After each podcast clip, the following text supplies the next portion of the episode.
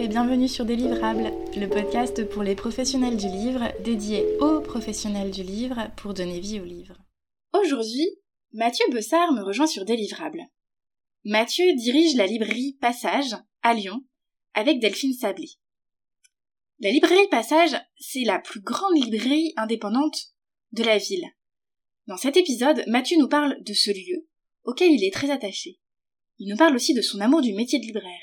Il évoque enfin son attention particulière à l'édition indépendante et à la littérature. Belle écoute Bonjour Mathieu. Bonjour. Merci de me rejoindre sur des livrables aujourd'hui. Donc avec Delphine Sablé, vous avez repris la librairie Passage en juin dernier, en juin 2021. Tout à fait. Vous avez ainsi succédé à François Chariot et Eric Fitoussi. Voilà. Qui avaient créé cette librairie en 2000. C'est ça. Avec Delphine, vous êtes co-directeur de la librairie depuis 2019. Oui, tout à fait. Delphine, il travaille depuis 13 ans. Et vous, après 10 ans comme libraire à la librairie Kléber, à Strasbourg, vous êtes euh, en continu aussi depuis 2017 à la librairie Passage. C'est ça. Delphine pilote plutôt les sciences humaines, maintenant la BD, la jeunesse également, et vous la littérature? Alors, dans une première répartition des tâches, euh, quand on était adjoint de la librairie, effectivement, Delphine supervisait les sciences humaines, la BD et la jeunesse, et moi je supervisais euh, toute la littérature. D'accord. Depuis effectivement le poste directeur, on a toujours nos, pentes naturelles. Ouais. Mais on est amené à évidemment remplir les tâches de direction et donc on, a des libraires responsables qui maintenant arrivent à être autonomes, vraiment indépendants dans leur rayon. On travaille et on les accompagne au quotidien, bien sûr, on travaille avec eux. Mais la tâche de direction fait que euh, effectivement on n'est plus dans cette séparation des tâches au quotidien. D'accord on peut dire aussi que cette librairie, c'est une grande librairie, puisqu'elle fait presque 270 mètres carrés. Donc avec plusieurs aménagements hein, en, 20 ans, il y a eu un agrandissement de la jeunesse au rez-de-chaussée, et puis il y a eu la création d'un étage euh, dédié aux sciences humaines en 2016 pour développer ce rayon qui est essentiel euh, pour nous. Hein. La librairie euh, Passage est une librairie de littérature avant tout. Hein. Notre chiffre d'affaires voilà, en littérature équivaut à 50% total. Mmh Et c'est vrai que depuis quelques années, notre objectif, c'était effectivement de, de, créer un rayon euh, en sciences humaines qui était aussi euh, très important et qui était un rayon référence au cœur de la ville de Lyon. Donc c'est pour ça qu'on a agrandi effectivement et qu'on a pu avoir cet étage où les sciences humaines ont une très bonne place. D'accord. Donc ouais, cette librairie, elle fait presque 270 mètres carrés. C'est 28 000 références aussi. Tout à fait. Et aujourd'hui, vous êtes 13 euh, salariés à la librairie. Enfin, il y a 13 salariés à la librairie dont huit libraires.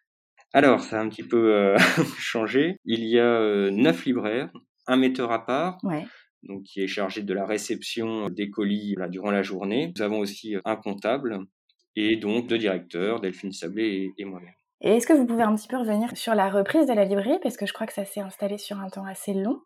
En fait, on a travaillé vraiment pendant quatre années avec euh, Françoise Chariot et Eric euh, Fitoussi. Comme je vous le disais, on a travaillé deux ans au poste d'adjoint. Mmh Durant ce temps-là, on a pu, avec eux, voir un petit peu, bah voilà, se former à la supervision d'une mmh équipe.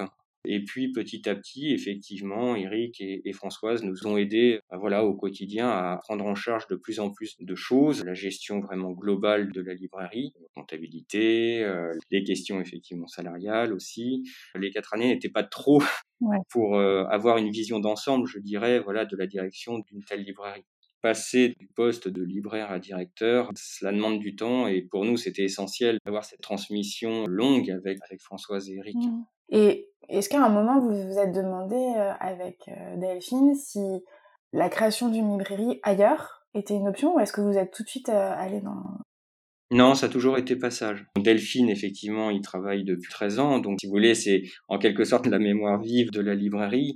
Et puis, avec euh, Françoise et Eric, nous partagions les, la même vision du métier, je dirais, tant dans sa pratique quotidienne que dans la façon euh, de penser euh, l'indépendance en librairie, par des choix assumés de maisons d'édition, bien sûr, par une rigueur de tous les instants et de tous les jours sur la gestion aussi des achats. Donc pour moi et pour Delphine, c'est vrai qu'on ne s'est jamais posé la question d'une autre librairie. Pour nous, c'était euh, passage et on est, on est très heureux d'avoir repris cette librairie pour continuer le, magnifique travail d'Éric et Françoise, tout en mettant notre patte, bien sûr, mais avant tout, c'est de continuer ce, travail de défrichement de la création contemporaine. Et pour moi, Passage est une librairie assez unique dans le territoire national. D'accord, oui, vous parlez d'exigence, vous en parliez tout à l'heure, vous parliez d'investissement auprès des éditeurs indépendants oui. et de caractère un peu unique sur le territoire. Est-ce que vous pouvez un peu développer cet aspect-là de la librairie? Oui, alors bon, il faut savoir qu'effectivement, donc euh, la librairie Passage est la plus grande librairie indépendante au cœur de Lyon. Donc effectivement, on doit faire face à une demande de cœur de ville, de centre-ville, où les flux effectivement sont importants, mais toujours, je dirais, en ayant en tête que le cœur de notre métier, c'est de créer du son auprès de ses, clients. Et créer du son, c'est effectivement de relayer pour nous ce qu'il y a de singulier dans la littérature contemporaine, dans la pensée contemporaine. Et il faut trouver cet équilibre toujours entre défendre nos choix, qui sont souvent des choix de maison aussi, d'édition, J'entends mmh par là des maisons d'édition comme les éditions de Minuit, comme les éditions POL, comme euh, les éditions Verdier, de nouvelles maisons aussi, en tout cas plus jeunes, comme La Peuplade, comme Marcali, où se jouent pour nous, si vous voulez, des pensées qui, disent le monde d'aujourd'hui, mais toujours avec un, mmh une recherche dans l'écriture, dans la forme, qui pour nous nous paraissent essentielle effectivement de faire découvrir et de défendre auprès des clients. À côté de ça, il y a toujours la demande des clients et donc de trouver évidemment, et ça c'est le jeu du commerce, de pouvoir répondre à leurs demandes, de, trouver toujours le bon texte et de pouvoir eh bien ouvrir à partir de leurs demandes sur des textes qui nous paraissent essentiels encore une fois à faire découvrir. Donc c'est c'est vraiment trouver ce, point d'équilibre euh, entre euh, les livres que l'on nous demande parce que euh, dans l'actualité on en parle parce qu'effectivement dans les journaux, la presse, on parle et en même temps euh, toujours de se dire nous devons être un caisson de résonance quoi de l'édition indépendante et contemporaine. C'est très important pour nous. On a une histoire, la librairie Passage a une histoire avec certaines maisons vers qui euh, nous avons euh, quelque part une dette, je dirais, puisqu'elles nous ont aidés, ces maisons aussi dans notre dans notre histoire. Et pour nous, c'est essentiel d'être ce relais quotidien dans notre librairie.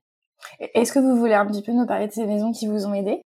Je peux parler des éditions de minuit, de POL, qui, dès les premières années, ont été importantes pour nous. Toutes ces maisons euh, font partie du groupement de la DELC, hein, qui a aidé mhm. la librairie à se créer en 2000, et puis à divers moments par des réflexions avec eux, hein, tout simplement, sur le métier de libraire, sur des moments justement d'agrandissement, de référencement. Ce sont de véritables accompagnateurs pour nous, si vous voulez et pas uniquement des, un organisme comme la DELC qui donnerait uniquement des sous pour aider la, librairie. C'est beaucoup plus que ça pour nous. Ils nous accompagnent, on arrive par leurs idées et, les nôtres à faire quelque chose, je pense, d'assez singulier. avec la librairie Passage. Et pour nous, euh, voilà, mmh ce sont des personnes qui nous permettent de trancher, voilà, de faire nos choix avec cet écho très important euh, qu'ils nous offrent. D'accord. Et donc là, on a, on parlait euh, beaucoup de littérature, vous avez aussi parlé de sciences humaines. La librairie Passage, c'est une librairie généraliste, avec de la BD, de la jeunesse. Est-ce que c'est des rayons que vous souhaitez développer davantage? Est-ce qu'ils sont déjà d'ailleurs euh, fortement développés? C'est vrai que ce sont des rayons qui ont euh, une belle place hein, aussi euh, au sein de la librairie Passage. Le rayon jeunesse est un rayon que l'on a effectivement agrandi au fur et à mesure du temps. Pour la bande dessinée, c'est un rayon qui a été aussi agrandi et qui euh, ne cesse d'être en hausse en termes de chiffre d'affaires à travers les années.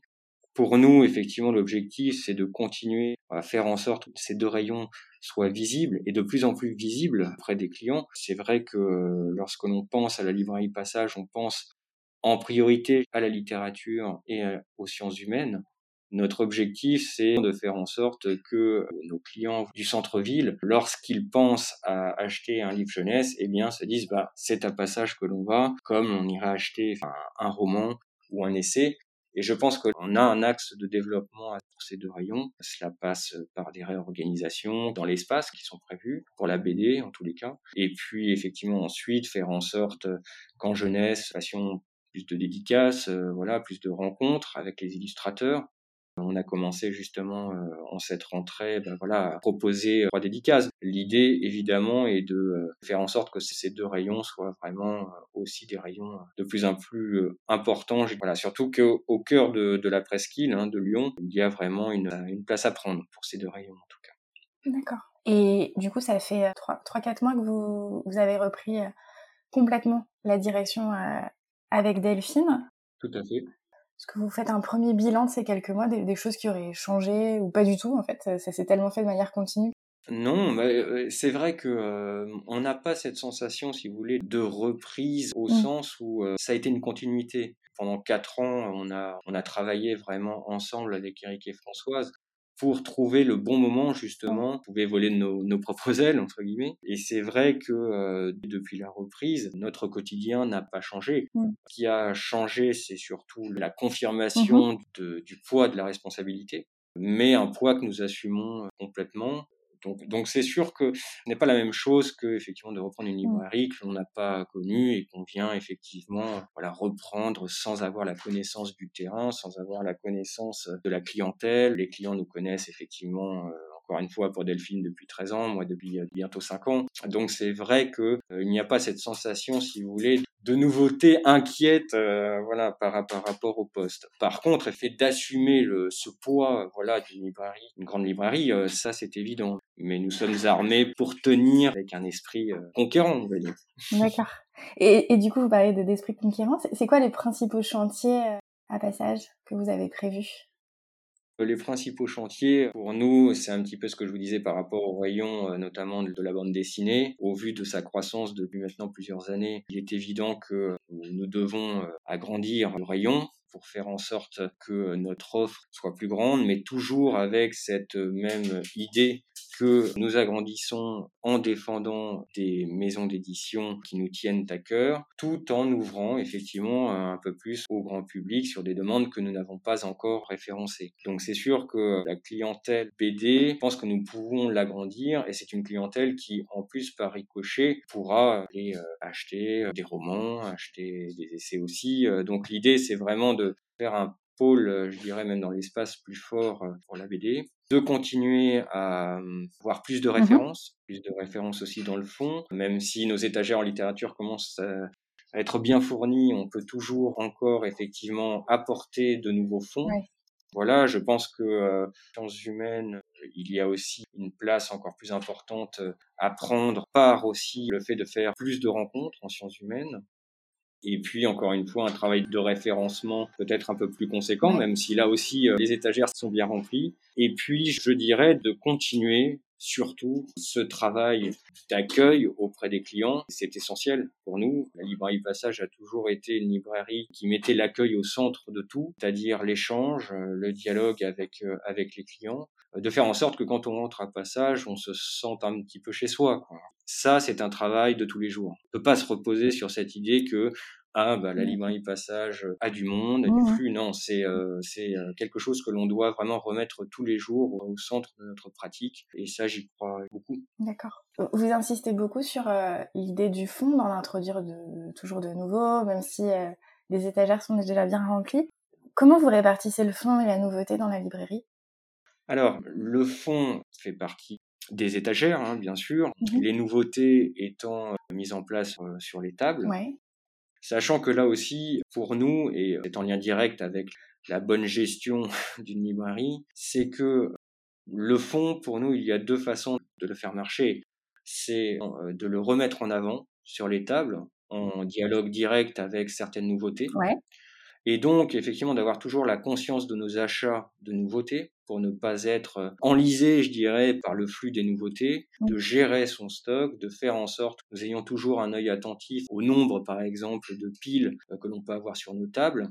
Et en fonction de la place justement qui nous reste par rapport à ces achats, eh bien de faire rebondir certaines nouveautés par des piles que l'on remet, des piles de fond que l'on remet en dialogue avec certaines nouveautés. Pour nous, c'est très important justement de toujours mettre en avant des classiques sur les tables ou une collection d'un éditeur qui nous paraît important de remettre en avant parce que peut-être un peu plus oublié ou parce que tout simplement cette collection offre des textes incroyables et donc d'avoir toujours en tête la possibilité de laisser de l'espace au sein de nos, de nos mises en place de nouveautés pour les titres de fond. D'ailleurs, pour moi, la, notion de fond, euh, je n'aime pas beaucoup le mot, le mot fond, puisque pour moi, il n'y a pas de fond. C'est-à-dire que quelque part, euh, les textes euh, vivent, qu'ils aient euh, trois ans ou, trois mois, et que on doit toujours être vigilant, ou en tout cas être prêt par rapport à la demande de nos clients, à se dire tiens, il me parle de tel sujet, alors je vais euh, activer bah, telle nouveauté, mais aussi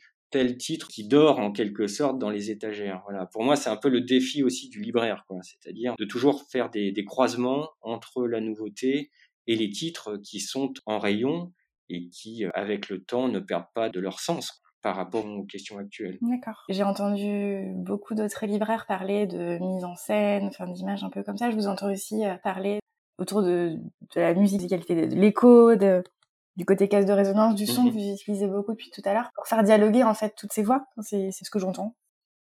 Oui, tout à fait. Oui, oui, oui. Vous parlez de musique, euh, voilà, de mélodie. Euh, effectivement, c'est très important pour nous, même si ça peut paraître un petit peu abstrait comme ça. Je pense euh, profondément qu'il y a des dialogues entre les livres mm. et que une mise en place, par exemple, marche qu'à condition qu'on ait compris la, la petite musique qu'il y a entre les livres. Et je pense qu'il y a des livres qui ne dialoguent pas entre eux et d'autres si. Notre métier, euh, c'est effectivement de faire résonner cette, cette, musique au cœur des livres et, et, donc la mise en place est très importante évidemment dans le choix du positionnement de certains textes. Après, je dirais que ce qu'il y a d'important, c'est toujours mmh d'avoir sa mémoire en éveil, encore une fois, et on sait que la place est chère en librairie et de ne jamais oublier que nous avons à disposition, hors les tables, tout un pan de la pensée que l'on doit activer. Voilà, je pense qu'il euh, n'y a pas que les tables qui doivent vivre. Et c'est pour cela que le mot fond, c'est un mot que j'ai utilisé, mais que je n'aime pas beaucoup. je comprends. Non, mais je, comprends ce que vous, enfin, je crois comprendre ce que vous, voulez dire. Et hum, en deux mots, quels sont, peut-être en conclusion un peu de tout ce qu'on vient de se dire, euh, quels sont pour vous les principaux enjeux d'un libraire indépendant aujourd'hui? Je reviendrai à ce que je vous disais euh, effectivement euh, au départ. L'enjeu, c'est de, je dirais, de croire en sa sensibilité et d'écouter la sensibilité des clients. Mmh et je pense que les enjeux, c'est ça, c'est de répondre humainement à la demande des gens qui rentrent dans une librairie, de faire en sorte qu'ils puissent trouver effectivement ce qu'ils sont venus chercher et ce qu'ils ne sont pas venus chercher, et ça, ce n'est possible que dans un dialogue euh, et un accueil euh, de tous les instants. Pour moi, chaque librairie doit avoir sa singularité. Les tables doivent être l'expression, je dirais, d'une histoire de la librairie et des libraires qui la font tous les jours. Mmh ça, c'est pour euh, la partie, je dirais, caisse de résonance, encore une fois, de l'édition, de l'édition que l'on décide d'avoir au sein de notre librairie. L'autre enjeu, c'est une rigueur, encore une fois, de la gestion quotidienne des stocks, hein, tout simplement, euh, le combat pour les remises après des, euh, diffusions, et puis voilà. D'accord, très bien. Est-ce qu'il y a un moment particulièrement marquant à la librairie que vous aimeriez nous partager aujourd'hui? Je dirais la joie et le bonheur de retrouver justement nos clients après les deux confinements mmh où on a euh, senti un emballement incroyable auprès de la librairie. On a connu effectivement une année, euh, une année quand même exceptionnelle malgré euh, le contexte dramatique du Covid. Moi, j'ai ce sentiment que la librairie indépendante, telle que nous la concevons, en tout cas, a jamais été aussi euh, vivante. C'est vrai que mmh c'est euh, que cette année, ces moments effectivement où les gens sont retournés en librairie, ça a donné lieu à, des échanges, euh, à des échanges forts, les rencontres qui reprennent. Voilà, nous on a fait une rencontre hier.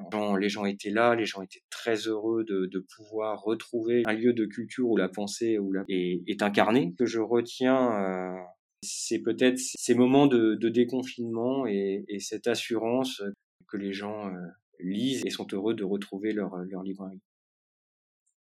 D'accord. Et quelle est votre plus grande fierté euh, depuis que vous êtes euh, à la librairie et Passage? D'y travailler. Pour moi, c'est une librairie que, même quand j'étais à, la librairie Kléber. C'est une librairie que j'ai toujours euh, observée de, de loin. C'est une librairie à laquelle j'ai un attachement euh, profond. Et je dirais que c'est juste de pouvoir y travailler tous les jours. D'accord. Et pour finir, euh, je pose toujours la question, est-ce qu'il y a un livre important dont vous voudriez donc parler? Un, livre important pour vous, bien sûr. De, de cette rentrée? De cette rentrée, de que vous adorez, que vous depuis, je sais pas, 20 ans, vous avez carte blanche. Je ne parlerai pas d'un livre parce que j'ai énormément euh, de livres qui m'ont heurté au bon sens du terme. Je pourrais parler par contre plutôt d'un auteur, voire deux auteurs euh, qui pour le moment, jusqu'à présent, dans ma vie de libraire, m'ont accompagné, ont été un choc à leur lecture. Je dirais que Laurent Mauvigné, par exemple, a été euh, pour moi une rencontre euh, essentielle par sa capacité euh, dans ses ouvrages à nous parler effectivement de l'humain dans une langue qui laisse place au silence, au non-dit, qui sait donc une langue courte lorsqu'il s'agit effectivement de mettre en lumière ces choses que l'on ne peut dire parce qu'il n'y a pas les mots, et puis d'un coup, c'est cette phrase chez lui qui s'allonge, que les choses bougent lorsque les choses doivent sortir. Et ce rythme qui se met en place, qui me frappe et qui me heurte encore une fois très positivement. Je pense notamment à un titre comme Ce que j'appelle oubli, par exemple, qui est un, un texte que l'on ne peut lire que d'une traite puisque euh, ce n'est qu'une seule phrase. Et je me souviens effectivement cette force physique que j'ai pu ressentir à la lecture de ce livre, qui raconte effectivement un, un, fait divers euh, sordide, l'histoire d'un jeune homme qui est à la rue et qui euh, rentre dans un supermarché dans la périphérie de Lyon et qui ouvre voilà une canette, qui la boit et qui est pris par les vigiles. Les vigiles, évidemment, vont lui faire énormément de, de, mal et on est dans le corps et dans la tête de ce jeune homme avec toutes les questions, effectivement, de la violence que peut